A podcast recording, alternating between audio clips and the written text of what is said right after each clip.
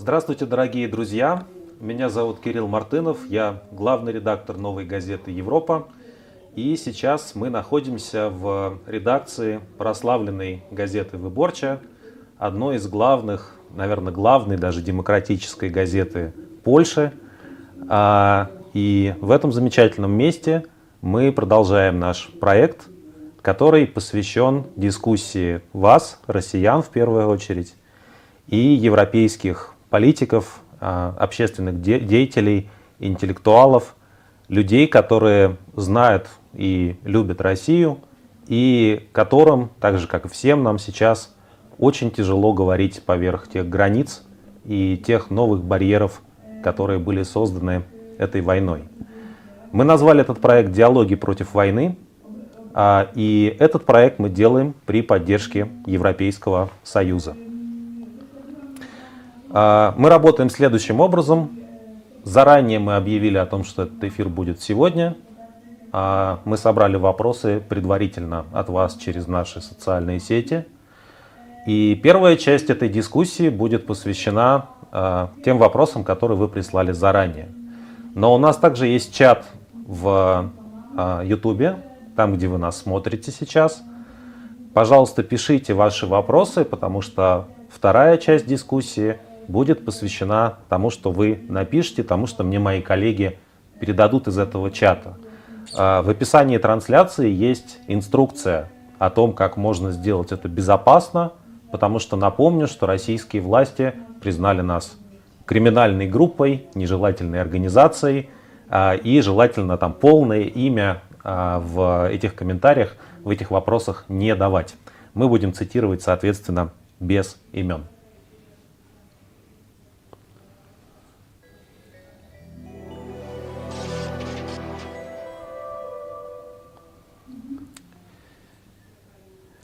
Несколько недель назад мы начали этот цикл в Брюсселе, в Европейском парламенте.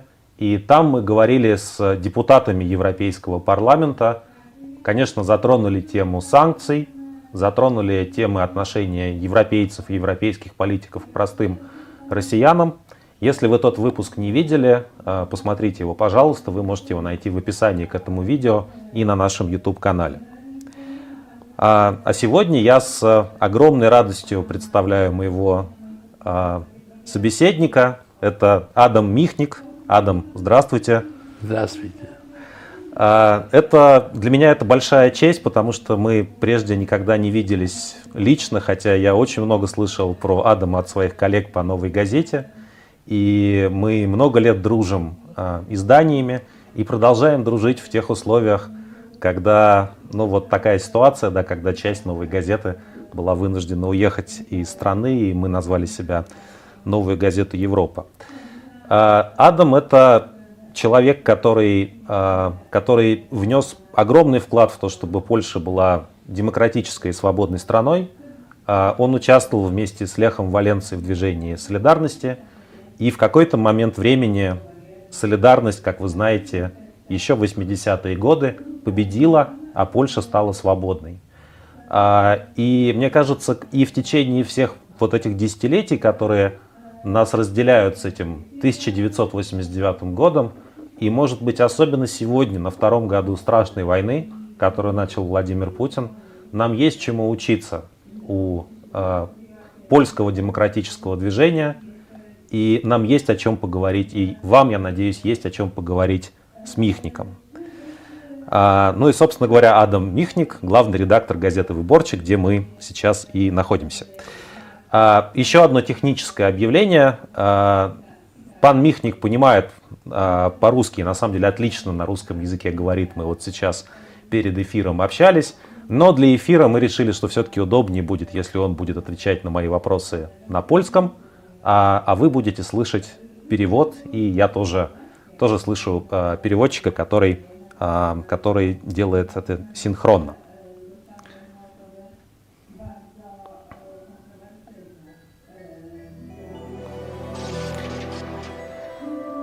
Давайте начнем первую часть нашей, нашей дискуссии. Мы решили посвятить ее российским политическим заключенным. Мы постарались заранее сделать так, чтобы по крайней мере, один из вопросов, который мы вас зададим, а, исходил из, от, от тех людей, которые сейчас за правду, за свободу и за свою борьбу против войны находятся в российских тюрьмах. И мы успели получить письмо Ильи Яшина, обращенное лично к вам. А, и вот Илья Яшин задает свой вопрос. Вы знаете его историю, он боролся до последнего момента в России, он не хотел из России уезжать, он осознанно пошел на то, чтобы стать политическим заключенным внутри вот этой диктатуры, этой войны. Он отбывает сейчас срок в 8,5 лет э, тюрьмы.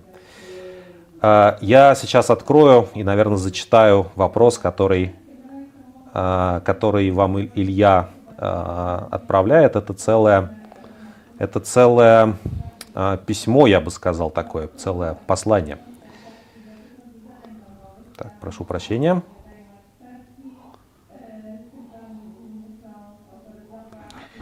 Итак, я цитирую э, письмо Яшина Адаму Михнику. «Адам, привет, дорогой, давно не виделись. Надеюсь, ты в добром здравии. Вопрос такой. Хорошо известно, что основной силой и опорой польской солидарности были рабочие. Это во многом и предопределило успех движения за перемены. Оно стало по-настоящему народным и представляло интересы большинства граждан – Именно таким движением задумывалась и российская солидарность. Мы активно ездили в регионы, старались наладить контакты э, с профсоюзами, формировали политическую программу с учетом их интересов. Я сам не раз выступал на проходных и в цехах заводов, пишет Илья. Но правда в том, что задача наша так и не была э, реализована. Демократическая оппозиция России воспринималось в первую очередь как клуб столичной интеллигенции. А массовым протестом 2012 года кремлевская пропаганда и вовсе смогла. А, навесить ярлык революции, а, революции норковых шуб, противопоставив им мужиков с Уралвагонзавода. Это цитата. «Как ты считаешь, что мы сделали не так?» – пишет Яшин. «В чем ошибка? И есть ли у российской оппозиции возможность стать действительно, действительно широким и народным движением. Witaj, Ilia. Rzeczywiście nie widzieliśmy się już dawno. Myślę o Tobie często, z wielkim szacunkiem, z podziwem dla Twojego heroizmu i Twoich kolegów. По отношению к твоему героизму, героизму твоих коллег, которые сегодня сидят за свободную Россию. Силах Я не чувствую себя в силах э, для того, чтобы осуждать ошибки оппозиции или российской, или венгерской, или же турецкой. Но мне кажется, что это в значительной степени, во-первых, было совпадение целого ряда обстоятельств обстоятельств. Во-вторых, это был результат определенной незрелости российского общества, э, если говорить о демократичных дебатах. Я наблюдал за слабостью отдельных партийных структур. Я видел, как часто был раскол, были конфликты между людьми, которые отличались друг от друга, но они должны были быть вместе. Например, э, спор между э, партией Гайдара и партией Яблоко, э, или же позднее спор в рамках в среде демократов. Одни были сторонниками э, нашего друга Алексея Навального, а вторые были его критиками. Э, слабость России была такой же, как и слабость Польши. Но у нас два раза получилось. У нас, у демократов. Первый раз в 1989 году, когда в результате переговоров мы были в состоянии мирным образом уничтожить коммунистическую диктатуру. Но тогда огромным фактором конъюнктуры, которая действовала в пользу польской демократии, была Россия и российские демократы. Эпоха перестройки, эпоха реформ Горбачева, а потом Ельцина. Это все открыло путь к иному виду компромисса в Польше. И в это время у нас было, с одной стороны, была, с одной стороны, поддержка российской демократии, а также поддержка западных демократий. Поэтому конъюнктура была очень хороша, но в то же время уже тогда в польской, демократи... в польской демократической оппозиции начинался раскол, так называемая война наверху в Польше, которая в конце, спустя годы, привела к катастрофе в виде, в виде восьми лет правления антидемократической формации. Я бы сказал, такой формации, которая повторяла э, путиновскую идею государства и отношений с гражданами. И второй момент, второй раз, когда у нас получилось, это вот именно проигрыш совершенно недавно, проигрыш этой формации, ее проигрыш выборов в Польше. Нету каких-то простых советов. Э, ни для кого. У меня огромное восхищение российскими демократами. Сегодня э, демократия в России переживает времена смуты, но его нужно переждать. Эти времена не вечны. И Путин не вечен. И режим Путина не вечен. Он будет портится, но сейчас нужно думать о будущем. И первый, основной совет – защищать тех, кого преследуют, кто сталкивается с репрессиями. Каждый, кто окажется в тюрьме, в руках путиновских сторонников, он должен чувствовать, что у него есть друзья в России, в Польше, во Франции, в Литве, в Латвии, везде, везде, где людям важна демократичная и свободная Россия. Я уже когда-то говорил, что я даже сам о себе рассказываю, что я настоящий антисоветский русофил, и я не изменяю своего мнения. Я знаю, что Путин — это не Россия, это та плохая, подлая Россия. Таких мини-Путинов у нас тоже в Польше предостаточно. Их много. И так же, как я никогда не был согласен с тем, чтобы Польшу определять только через призму того, что в Польше плохое, подлое, глупое, подчиненное. Нет, у Польши тоже есть благородное, доброе лицо, и у России точно так же есть такое лицо. Основное то, что люди должны знать, что есть целое движение и в России, и вне России защиты прав человека и защиты независимой. российской души, российской культуры. То, что российская оппозиция дала три лауреата Нобелевской премии, трех лауреатов Нобелевской премии, Солженицына, Сахарова. И Бродского.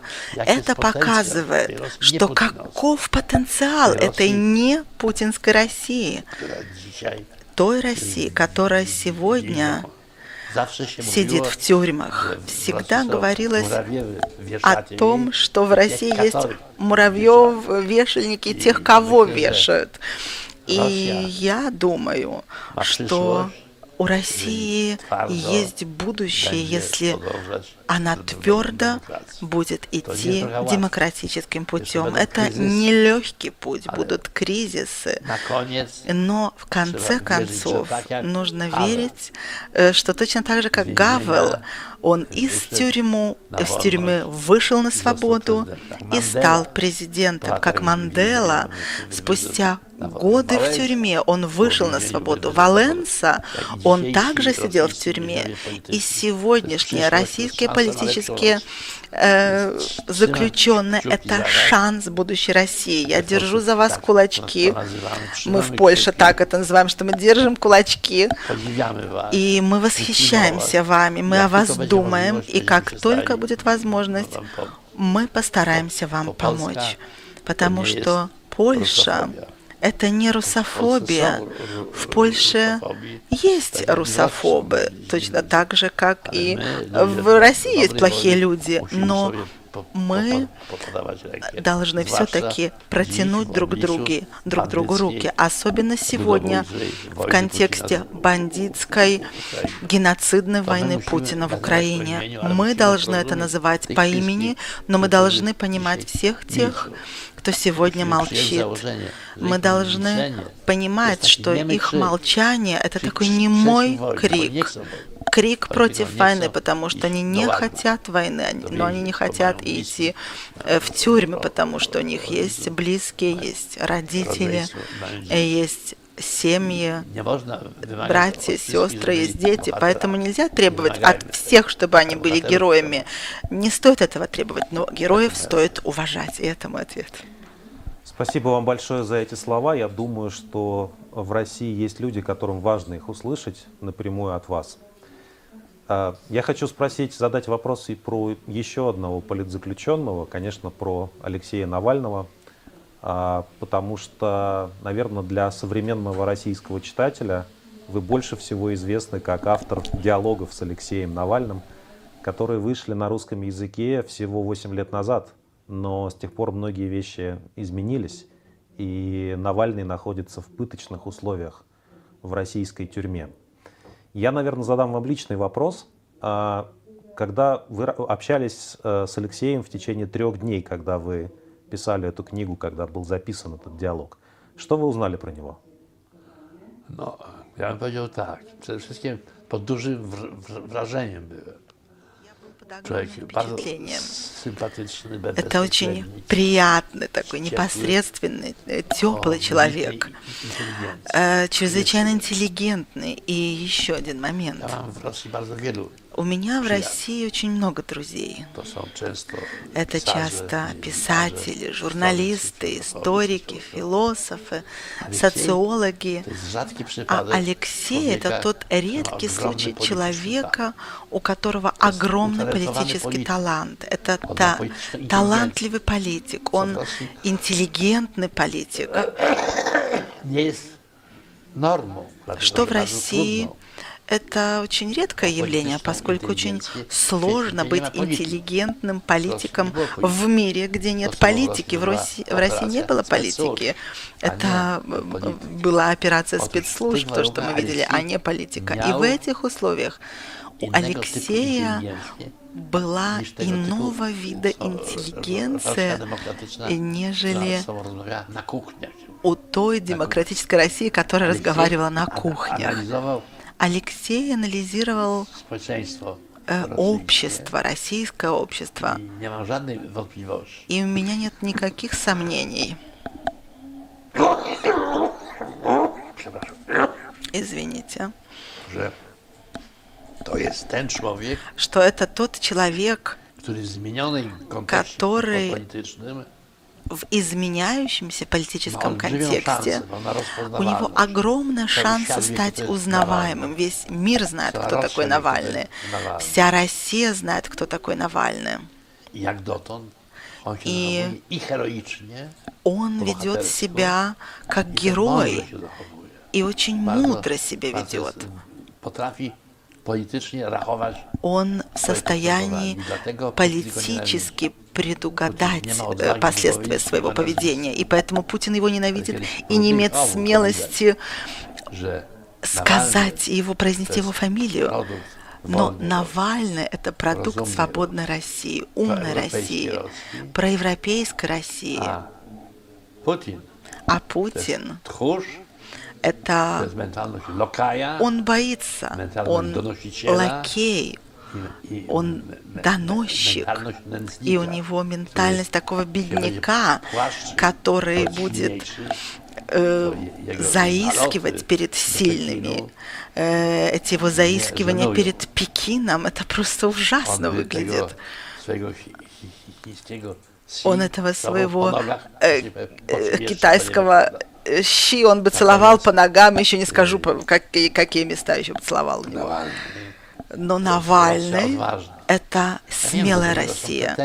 Я знаю, что его критикуют, некоторые э, обвиняют его в национализме, одразу другие э, говорят о том, что он не сразу э, поступил как нужно, если говорить о Крыме.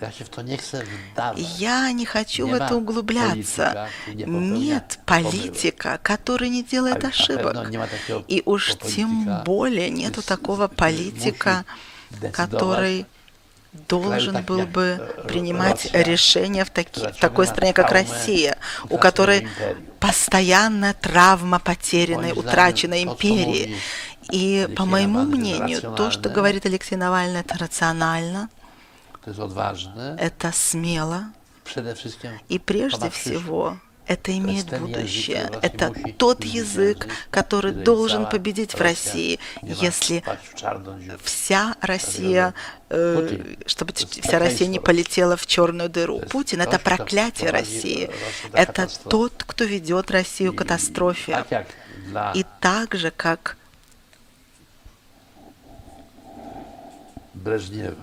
для Брежнева, Афганистан это был путь к смерти, также и для Путина Украина это Путин путь к смерти путиновского режима. Путин эту войну уже проиграл.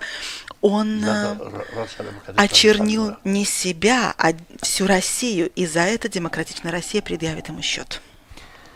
Большое спасибо. Я могу еще раз а, порекомендовать нашим а, зрителям, если вы не читали книгу диалогов Алексея Навального и Адама Михника, это стоит прочесть. А, Многие вещи изменились с 2015 года, но ценности, которые там обсуждаются, и проблемы, которые там обсуждаются, я думаю, они будут актуальны еще а, много лет для нашей страны, к счастью или к сожалению. А, Мы заканчиваем на этом первый блок наших вопросов и переходим к тем вопросам, которые поступили от наших читателей заранее.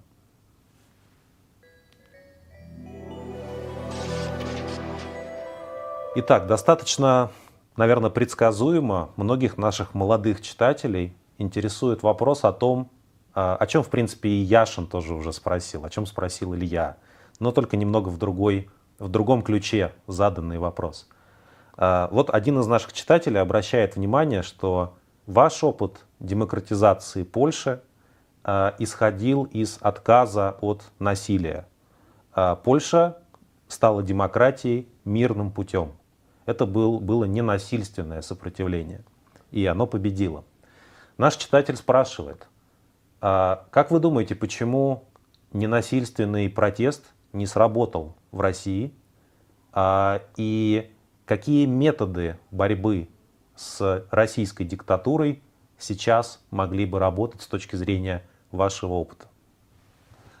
To nie jest tak, że Во-первых, Rosja это не совсем так, что Россия а, шла э, к демократии насильным путем. Нет, весь механизм перестройки Tak. был таков, что сначала э, власть вверху, в Кремле, Горбачев, Шеварнадзе и другие, они решили, что нужно ускорение. Затем jest głasność. появилась гласность. И тогда начались формироваться разные среды неформалов. И уже под давлением неформалов расширялась. Свобода дебат. И это тоже был э, ненасильственный путь. Неформалы narodowolcy. не разбрасывали бомбы, это не были народовольцы. Неформалы pokojowy nacisk. организовывали мирное давление. Мемориал это не была террористическая организация. Без по-первых. насилия. Это во-первых. Во-вторых, в России это не встретилось, не было успешным, точно так же, как не было успешным и в Польше. Конечно, тут отличается масштаб. Россия — это мощная, сильная империя, и там было много ошибок. Но это были ошибки, которые привели к власти Путина. To А ведь. Это не какая-то историческая необходимость, что Путин должен был выиграть. Конечно, он был из КГБ. Kadry. За ним стояли кадры из КГБ и методы из КГБ. Кадры решают все, как говорил классик, классики большевизма.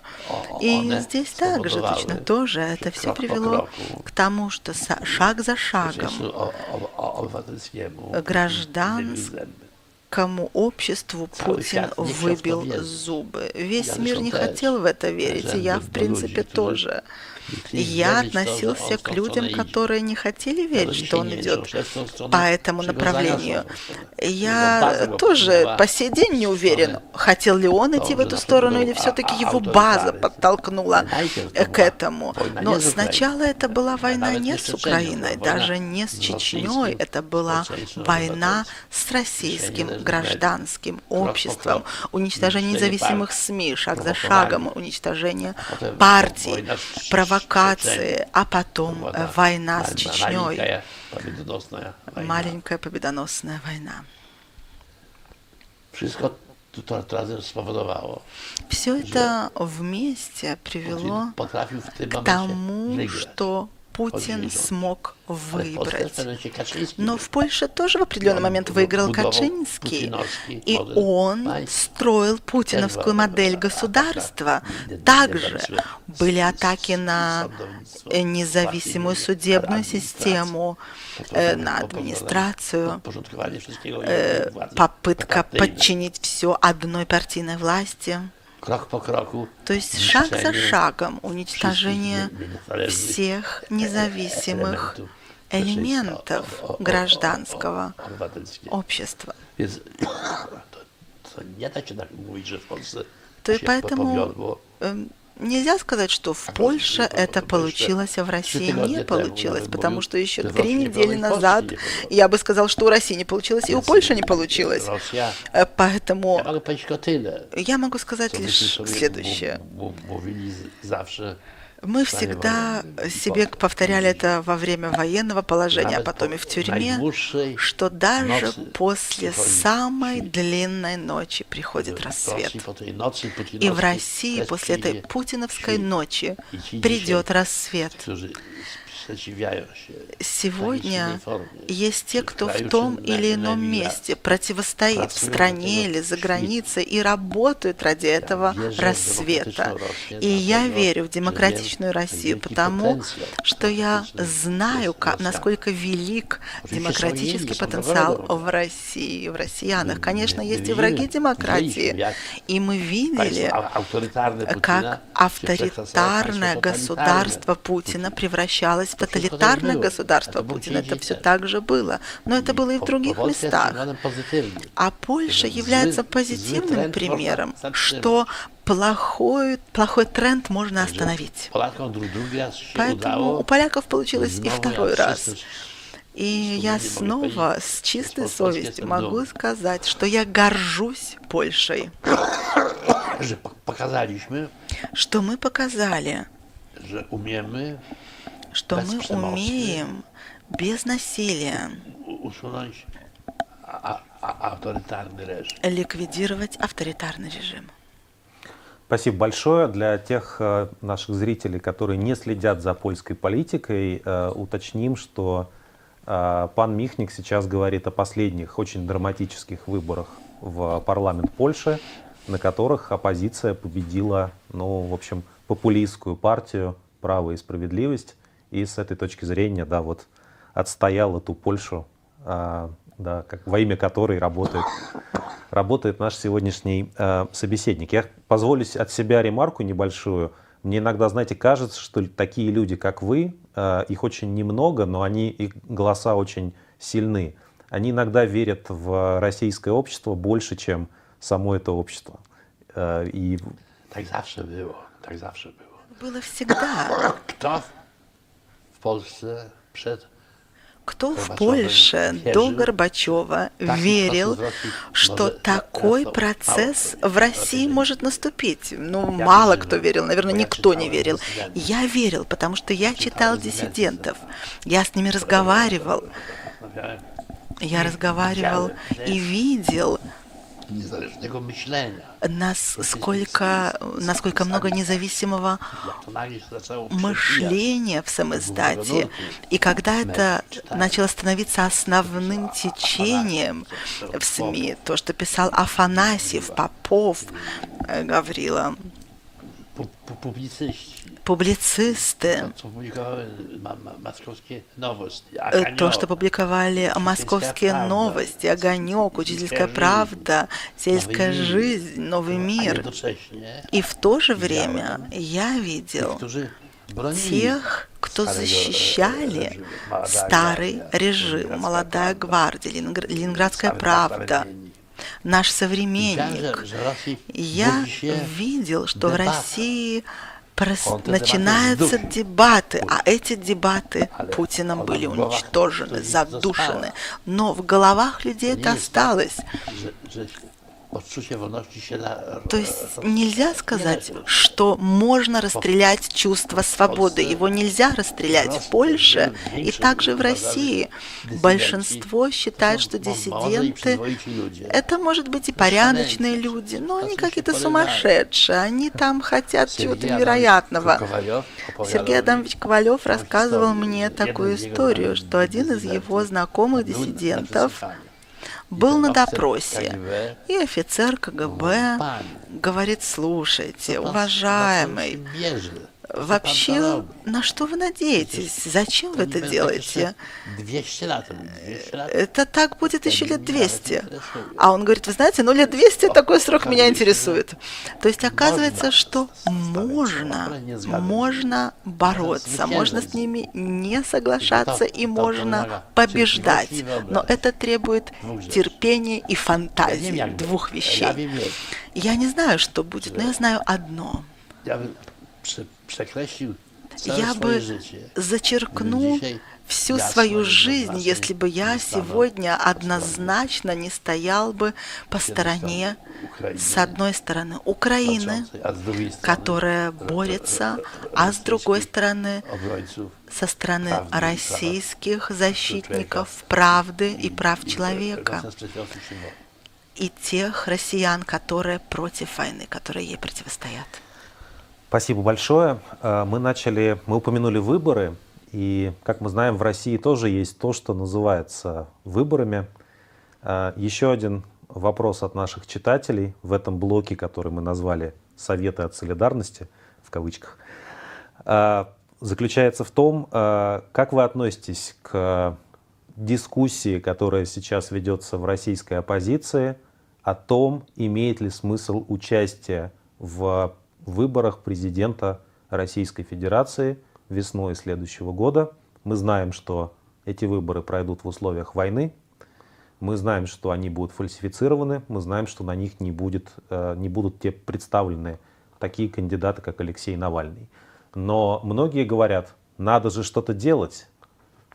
Надо участвовать в политике каким-то образом, пока, пока это в принципе возможно, пока этот институт все еще существует. No ja bym musiał posłuchać ich argumentów. Было бы послушать их аргументы. zawsze В Польше ten temat istniał. Э, Эта тема всегда также существовала. Мы всегда думали, стоит ли бойкотировать или же идти голосовать против. Это все зависит от контекста, от ситуации. Например, если они бы хотели показать, что они хотят либерализации и позволили бы баллотироваться в выборах, например, какому-то демократу, Навальному. wtedy. Ну, тогда стоило бы, может быть, и подумать об этом. Но если polegać эти выборы будут заключаться в том, что будет выбор, c- całował буду ли я целовать Путина э, в ногу или в жопу, то это не выбор. ale Э. Ну, в этом случае я бы не рекомендовал, но, может быть, я не прав. Спасибо большое, замечательная метафора. Мы заканчиваем второй блок нашей дискуссии, переходим к третьей части.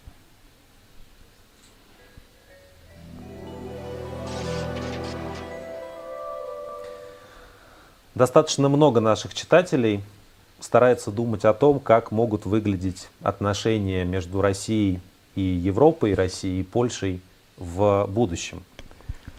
А, И один из читателей мечтает о том, чтобы а, Россия вернулась в клуб европейских стран, стала партнером Европейского Союза и, может быть, даже когда-то стала членом Европейского Союза. Я думаю, что на самом деле для российской молодежи, для моих бывших студентов, например, в Москве, это достаточно очевидный запрос. А, ну, Мир без границ и, да, и все-таки свободы. А, Но читатель пишет о том, что он не представляет, как возможно даже думать об этом, о таких планах, без примирения со всеми странами а, Европы и Центральной Европы, и Восточной Европы, в том числе без примирения а, с Польшей. Как, на ваш взгляд, такое примирение могло бы выглядеть в каком-то будущем? Что для этого нужно сделать российскому обществу и российскому государству? No przede wszystkim tu chodzi oczywiście pojednanie z Polską, tylko z Ну, конечно, здесь речь идет не о примирении с Польшей, а с Украиной. Это будет основной момент. Э, bombardowana Польша сегодня не ведет войны, война ведется в Украине. Украина убивается ежедневно, и это будет проблема для России. Конечно, Россия Со Сталиным э, на своих на лоз, в лозунгах ей нечего искать. В Европе такой России. И я согласен э, с тем, что реальное будущее России – это, конечно, Европа.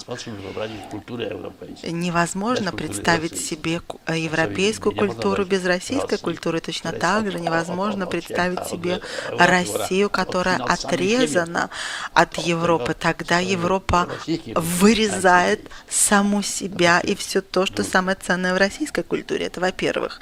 Во-вторых, я думаю, что teoria. есть такая теория, Rosja что y, Россия это Евразия, что в принципе ну, за- загнивающий Запад, э, язык, который в XIX веке был победоносен, а сейчас на этом языке говорит э, Путин, и вообще не стоит э, на этом останавливаться. Э, То есть мы помним о татарском иге, но в Монголии сегодня намного лучшая демократия, чем сегодня в России. То есть монголы могут э, жить, несмотря на то, что у них был Чингисхан. А они же, монголы, сейчас э, имеют демократию, а Россия не может. Но это какой-то абсурд. Поэтому в этом смысле я убежден, что у России будет сложный путь. Но основным пробле... основной проблемой будет не Европа, это будет российско-российский спор. Россия должна выплюнуть из себя этого, этот дух, который сегодня управляет в российских медиа. Дух лжи, империи, темного, примитивного национализма. С этим Россия должна раз и навсегда распрощаться. Россия это прекрасная страна и всегда ею будет. Страной богатой культурой, богатой и другими богатствами, но это не может быть э, станция, автозаправка с тюрьмами и с атомной электростанцией. Такая Россия не имеет будущего. И я убежден, что если мы посмотрим на перспективу, то Россия либо станет вассалом Китая, и все-таки там где-то глубоко будут очень неоднозначные исламские тенденции, какой это потенциал, э, когда эти исламисты напали в Дагестане э, на аэропорт, и Путин был не в состоянии это контролировать. То есть это показывает, какой потенциал имеет фундаментализм внутри России. И я не вижу. иного пути, нежели путь э, к в сообщество евроатлантических государств. Хотя я согласен с тем, что в, в Европе также есть свои проблемы. Нельзя сказать, что в Европе все замечательно. И есть вещи, которые нужно изменить. Есть различные угрозы. Если для России проклятием является Путин, то для Америки проклятием является Трамп. Это огромная угроза, это очень опасно. И я хочу видеть будущее России позитивно, не в семье тоталитарных э, диктатур, а в семье демократии. Хотя я знаю, смотря на Польшу, что этот путь не будет э, легким и прекрасным и розовым. У этой розы будут свои шипы. Спасибо. И а, еще один вопрос в этом блоке от нашего читателя. А, мы знаем, что в Европе находятся, нашли убежище миллионы украинских беженцев. И мы знаем, что а, большая часть этих людей нашли приют и работу и жизнь именно в Польше. А российская пропаганда а, практически каждый день ссылается на то, что Европа устала от беженцев, что Европа хочет избавиться от них, и, в принципе, э, намекает на то, что украинцам некуда деваться, кроме вот вернуться в объятия э, Владимира Путина.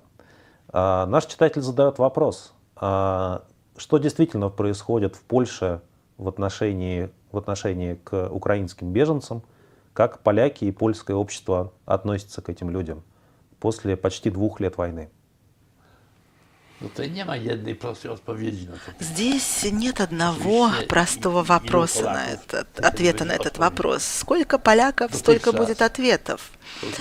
Ну, на данный момент, это уже полтора года, э, в Польше нету каких-то чрезвычайных конфликтов, э, если польско-украинских конфликтов, их нет. Многие люди этого боялись, поскольку польская история, польско-украинская история, она была сложной. И для э, и для польского русофоба э, все равно, неважно, будет ли это украинец, будет ли это белорус или э, русский, все одинаковы. Поэтому были такие опасения, что вернется память польско-украинских конфликтов военного периода на Волыни.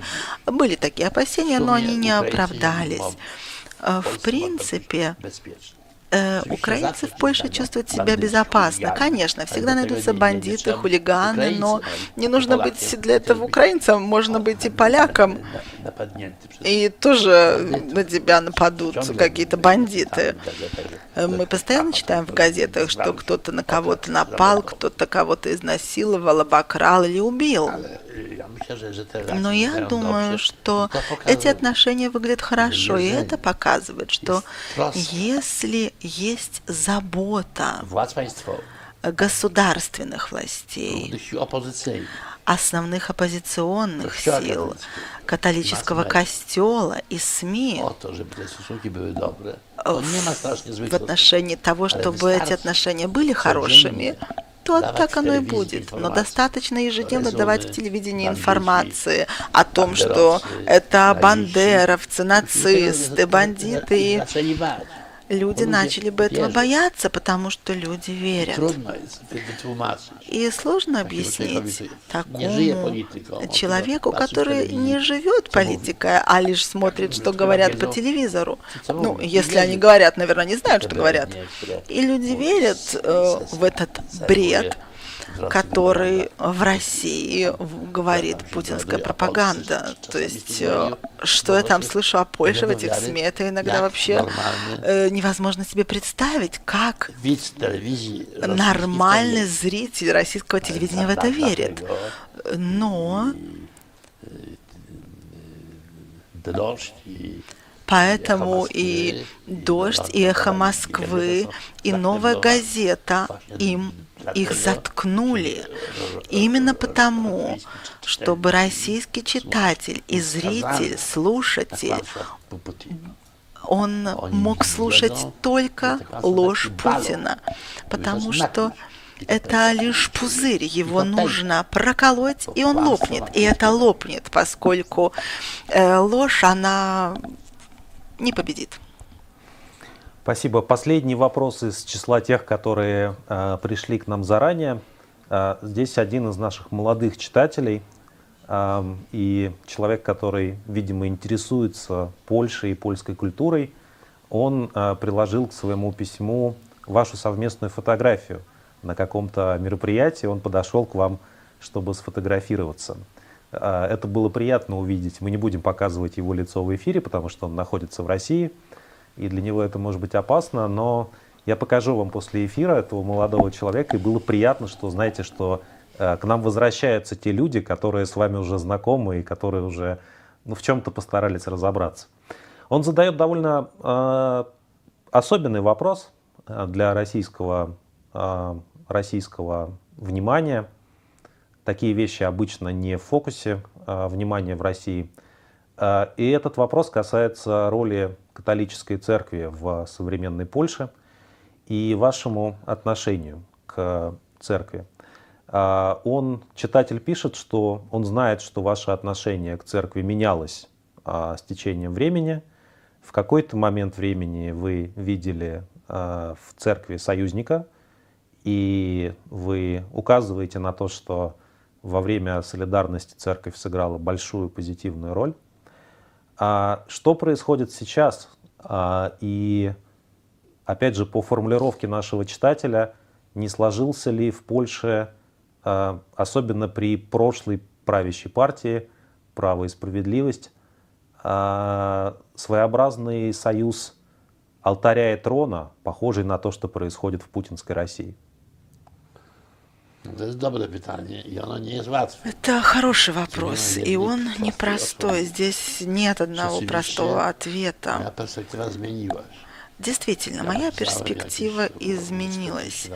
Лет 40 назад, даже, может быть, чуть больше, я написал книгу под названием «Костел. Левый диалог». Она даже и на русский была э, выдана в Лондоне в эмиграции, и это была книга, которую, и, в которой я писал, что время преодолеть этот конфликт, конфликт, э, который длился несколько столетий между поляком-католиком и поляком-радикалом.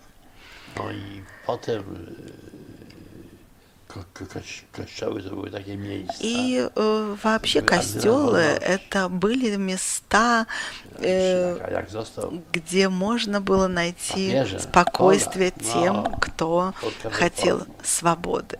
А когда выбрали еще Папа Римским поляка, Польша вообще переживала эйфорию. Э, костел очень придерживался прав человека. Потом это изменилось. И сейчас костел стал элементом э, совместной власти. Конечно, не весь костел. Костел также разделен. Он такой, как польское общество. В нем все то, что в нашем обществе лучше, и все то, что в нашем обществе худшее. Там есть все, и одно, и второе, и третье.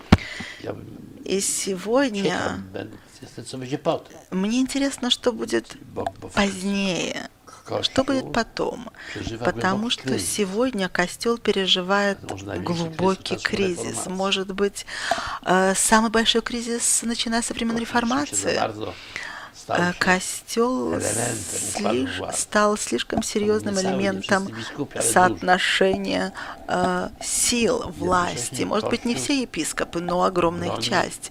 В то же время костел защищает очень жестко консервативные принципы.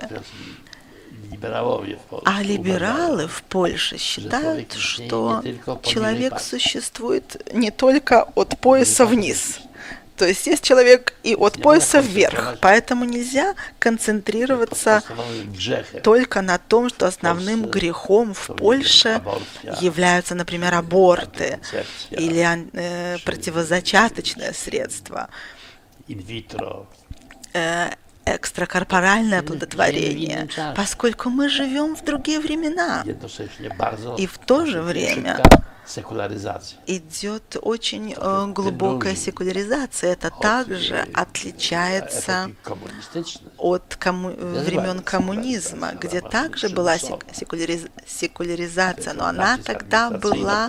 Сейчас Это было давление администрации, полиции. А хотят сейчас нету этого давления. Люди не хотят учить ре- и- изучать религию в школах. Ну и никто не заставляет их от этого отказываться, они просто не хотят. Костел потерял огромный авторитет W skandalach finansowych. из-за того, что он участвовал в финансовых скандалах, э, в скандалах, связанных э, с моральностью. И в то же время Костел допустил Например, если говорить о сообществе ЛГБТ, мы услышали языk ненависти, хейт именно. э, изнутри костела, чего раньше не было. Spojrzymy Поэтому если мы посмотрим на российскую православную церковь, на русскую православную церковь, то ведь тоже в определенный момент э, это обращение к церкви, о чем писал и Солженицын, и Трифонов, и писал еще Winogradow, Виноградов, Andrzej Zubow, Андрей Зубов. To wszystko Все это to autentyczne.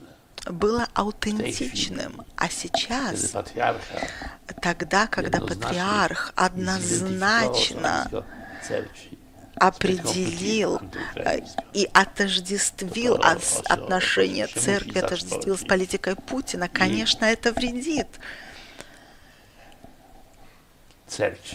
И церковь, это вредит и церкви, и религии. w takich chwilach Как в такие моменты jak to w, w takich chwilach yy, się mówi coś takiego Ну, o, oglądając. как можно вообще говорить То что-то есть такое, не тогда, то. когда мы видим то, что происходит? Это ведь с этим нельзя согласиться. żeby cerkiew, Э, Чтобы która церковь, которая, miała wspaniałych prawosławnych в которой были прекрасные православные философы, теологи, вдруг была сведена к одному департаменту по вопросам религии в КГБ.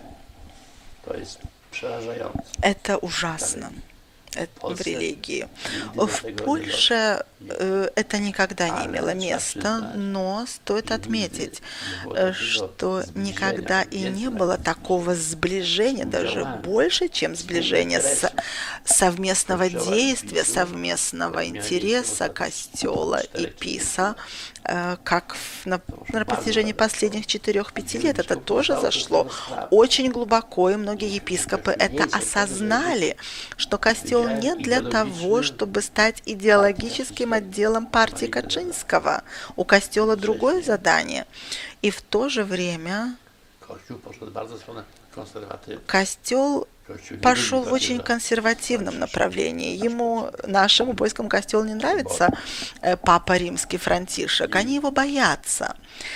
И есть даже такая интересная история, что Туск, когда был в Еврокомиссии, он хотел под конец э, своего срока поехать э, в апостольскую столицу, в Ватикан, чтобы встретиться с Папой Римским, с Франтишком. Ну, э, они сказали, что нужно подумать, и сказали, хорошо, Папа Римский ждет председателя Туска. Но Туск должен знать, что Папа Римский а, сделает определенный жест, потому что раньше, до этого,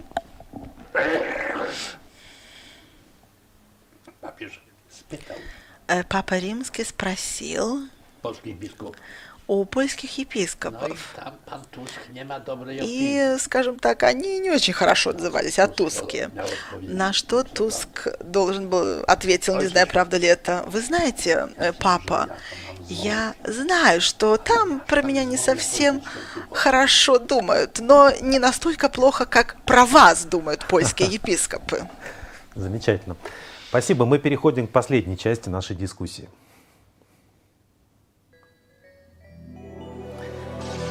Все это время нам наши зрители писали вопросы в чат. Э, у нас почти истекло наше время, поэтому мы выбрали э, главный вопрос, который задавали люди непосредственно, когда сейчас нас в прямом эфире смотрели. И главный мне тоже... вопрос. Гла- главный вопрос. Да, почти. Вы сейчас даже можете, наверное, мне кажется, догадаться, какой третий главный русский вопрос теперь. А, то есть, точнее, нет, вообще-то это второй получается. Кто виноват? Э, иллюстрации. Вопрос про иллюстрации. Это, это действительно очень э, важный вопрос для людей, находящихся в России или вынужденных ее покинуть. Кто понесет, кто понесет ответственность за происходящее? А, этот сюжет про иллюстрации есть в вашей книге с Навальным. И мне кажется, вам с трудом но удалось найти общий язык о том, что иллюстрация это не универсальный инструмент, и а, желательно делать из иллюстрации все-таки судебную процедуру в обычном суде, собирать доказательства, не вменять людям какую-то внесудебную а, ответственность за их поступки в прошлом.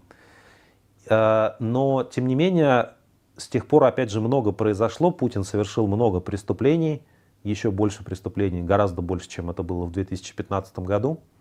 А, в этих преступлениях участвовали многие люди. А, и сейчас, мне кажется, для большой части а, вот людей демократических взглядов россиян возвращение в Россию из внешней иммиграции или из внутренней иммиграции, когда они не могли высказываться прямо, находясь в своей родной стране, связано с тем, чтобы все-таки кто-то понес ответственность и наказание за то, что со страной случилось. А поменяли ли вы как-то свою точку зрения на иллюстрации за прошедшие годы, с тех пор, как вы говорили об этом с э, Навальным, а, и как вы оцениваете опыт польской иллюстрации? То нема на то питание простой ответа. На этот э, вопрос нет простого ответа. Он зависит от контекста. Одно – это иллюстрация в Германии после Гитлера. Тогда, когда Гитлер проиграл войну, была оккупация Францией, Англией и Соединенными Штатами. И там было понятно, было известно, кто проводит иллюстрацию, почему он это делает и с какой целью. Уже там, где была советская зона, там уже ситуация была другой. э, потому что там иллюстрации не было, разве что речь велась про каких-то серьезных преступников. Если нет, то их не было.